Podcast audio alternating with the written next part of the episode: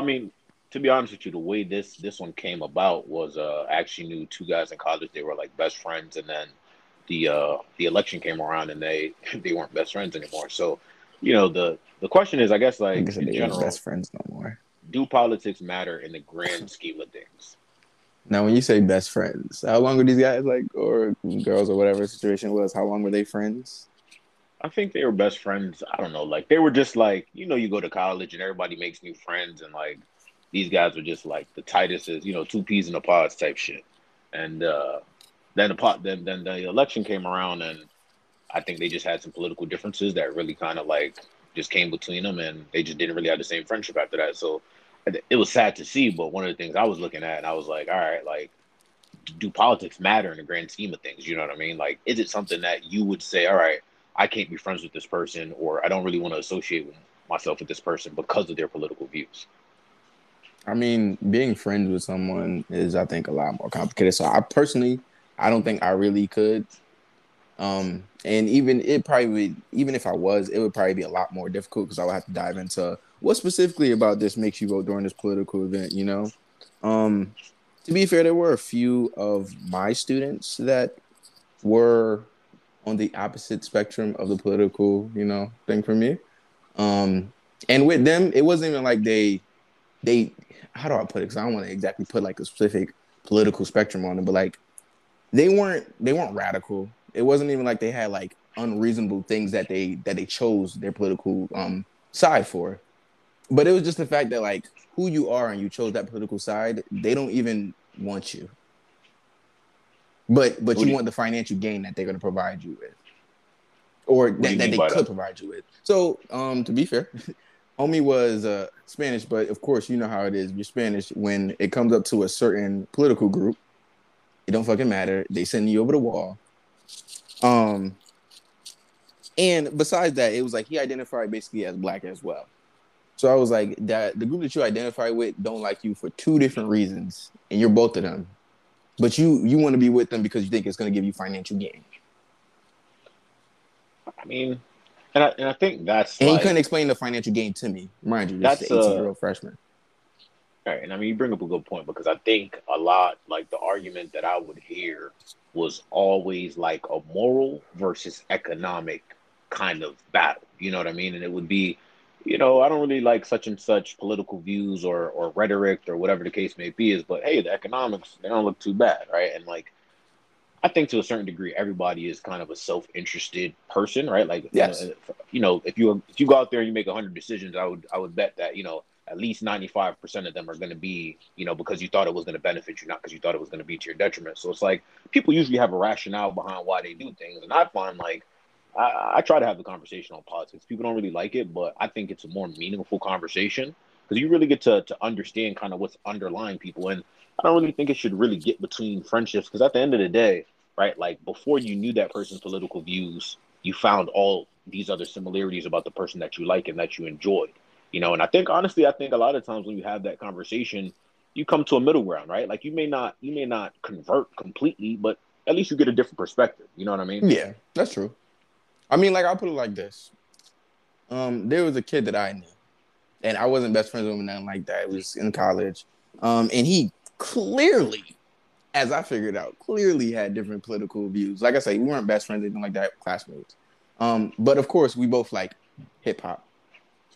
Common Right. ground. We probably like hip hop for two different reasons, though. Even though we like some of the similar music, we liked it for two different reasons. Um, and I mean, you know, at first that wasn't a problem, but of course, after the political spectrum was revealed, and I realized how you truly feel in general, because some of the things that was spit out and spewed on our campus, you know, I figured out how you feel, and then we like the same thing, but like I said, we liked it for two different reasons. Um, like I could like hip hop because you know the lyrical piece, because it, it could remind me of certain things that I've experienced or whatever I, I've seen, um, or just the storytelling things like that. He could like it just because of some wild shit, you know, because it's some Right. turn up bullshit, and he think, oh, this is how this how people be acting. Um, but that never came up until, of course, we started until the political thing came out, you know, and the whole election happened. So I mean, it's complicated. I feel like people you can always agree with somebody on like a basis, but when you start to actually talk about the politics and the reason why they like that things, because I feel like politics ends up being the real reason why you choose to do X, Y, and Z. Because I mean, politics is like a, a decision on our lives.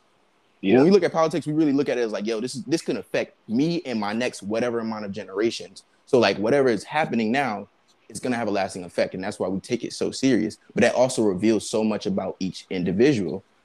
Um, if somebody just cares about their family business over people's lives, you look at them and you're like, yo, like you're cool when you talk to me, but like, what about my auntie? What about the other 10 my friends that you don't know in my hood? Like, you know, you don't care about them. And that's what I'm saying. Like the politics reveals so much more. And that's why it's so complicated. Cause then you're basically revealing your true face. It's like the the three faces that they say. Um, I, I don't want to put the wrong ethnicity or whatever out there. So I'm just gonna say in the Asian area of the world, they have a belief that you have three different faces. Right. And I think it's I've like you heard that quote, and I think it's Yeah. I think it's spot on. Yeah, it's spot on. It's spot on. Because you don't show your face everybody. You you hold back certain things always at a certain point. And I think there's always a faces you don't show everybody. You don't show probably nobody at a certain point except yourself. You know? Right. Right. I mean, I don't know. I think that brings up an, another point. Like you were just talking about, just like liking something for two different reasons. And I would ask you, you know, do you think there's a connection between? I mean, obviously there's a connection between kind of your personal interests and your background and your political preferences. Um, I mean, what do you think? Do you think it's as simple as that? It's just like, hey, like if you're a Latino that was born in this time, um, in this location, you're probably going to have political preferences that kind of align with this party, right? Versus if that same person was just dropped in like, you know, the Northeast, maybe they have different political views. Yeah. Um, do you think it's just kind of you're just a product of your environment, or do you think that there is a right and wrong political view that everyone should have? Because I think the question flips, right? What if it's your family business, right? And you know you have all these goals and aspirations, and you've been busting your ass, and you built this thing up for, from the ground up. Like let's say it's this podcast, right? Let's say we go ten years down the line, and this shit's doing you know a million views a day, some some crazy shit we can't even imagine, right? The, the, the tax law is like, yo, we're gonna drop down from um from thirty. Did I just from thirty to ten percent, right? I'll be like, What are you damn, that's popping. That's amazing. But That's like, crazy. it's probably I know it's put a- so it's probably gonna put a dickhead in, in, in position that's gonna oppress a lot of people. Whether and it might not be directly, it's gonna be indirectly, but that's how a lot of shit goes down. Like, it are you wrong for kind of turning a blind eye to the repercussions of your of your decisions, or do you just think that's irresponsible no matter what the the gain is? Well, that's a tough situation because I've thought about that in the long run. Like, and I, I say this all the time. I want to be so rich that the person I am today, the person I was three years ago, the person I was in college, hates on that nigga so hard. Um, but that doesn't mean I'm not going to be conscious about how much money I have in my position of power, the influence, and all that stuff that I have. And I think if I was in that position and they dropped the tax from 30 to like 10%, bro, I'm gonna try to meet at least 15 to 20% of that and put that in places where I can actually have an effect. That's that's essentially giving me the option to take my tax money and actually choose where my tax money goes in that situation when they give me that tax cut. That's how I should look at it. I think I think that's a that's a good way to look at it. Um I mean, that, that's a good way to I look at look it. But let's say. But let's say you had to pick between two people, right? my my brain isn't working on just money. It works on everything for a politician. So like that's the biggest complicated part about it as well in politics. You can't pick and choose the things that are actually good from each politician and take it. You have to just take one or the other. And the worst part is there's really more than just two political parties, but we're only looking at the two because those are the ones that have the most money to put themselves out in front of everybody. There's like six or eight out there that, that you can probably go through and they probably have better um, outlook, but they don't have as much money behind them and as much backing. That's just the reality of it. But like that's the biggest thing is like if you have to pick and choose between your politics and pick and choose the, the policies that are good, it's gonna always complicate our, our political spectrum. Because it could be a number of things. Like there's a number of things I don't really like on the Democratic side, but it's not gonna make me flip hoe to go Republican. Even though there's some things on the Republican side I look at and I'll be like, yeah, it makes sense.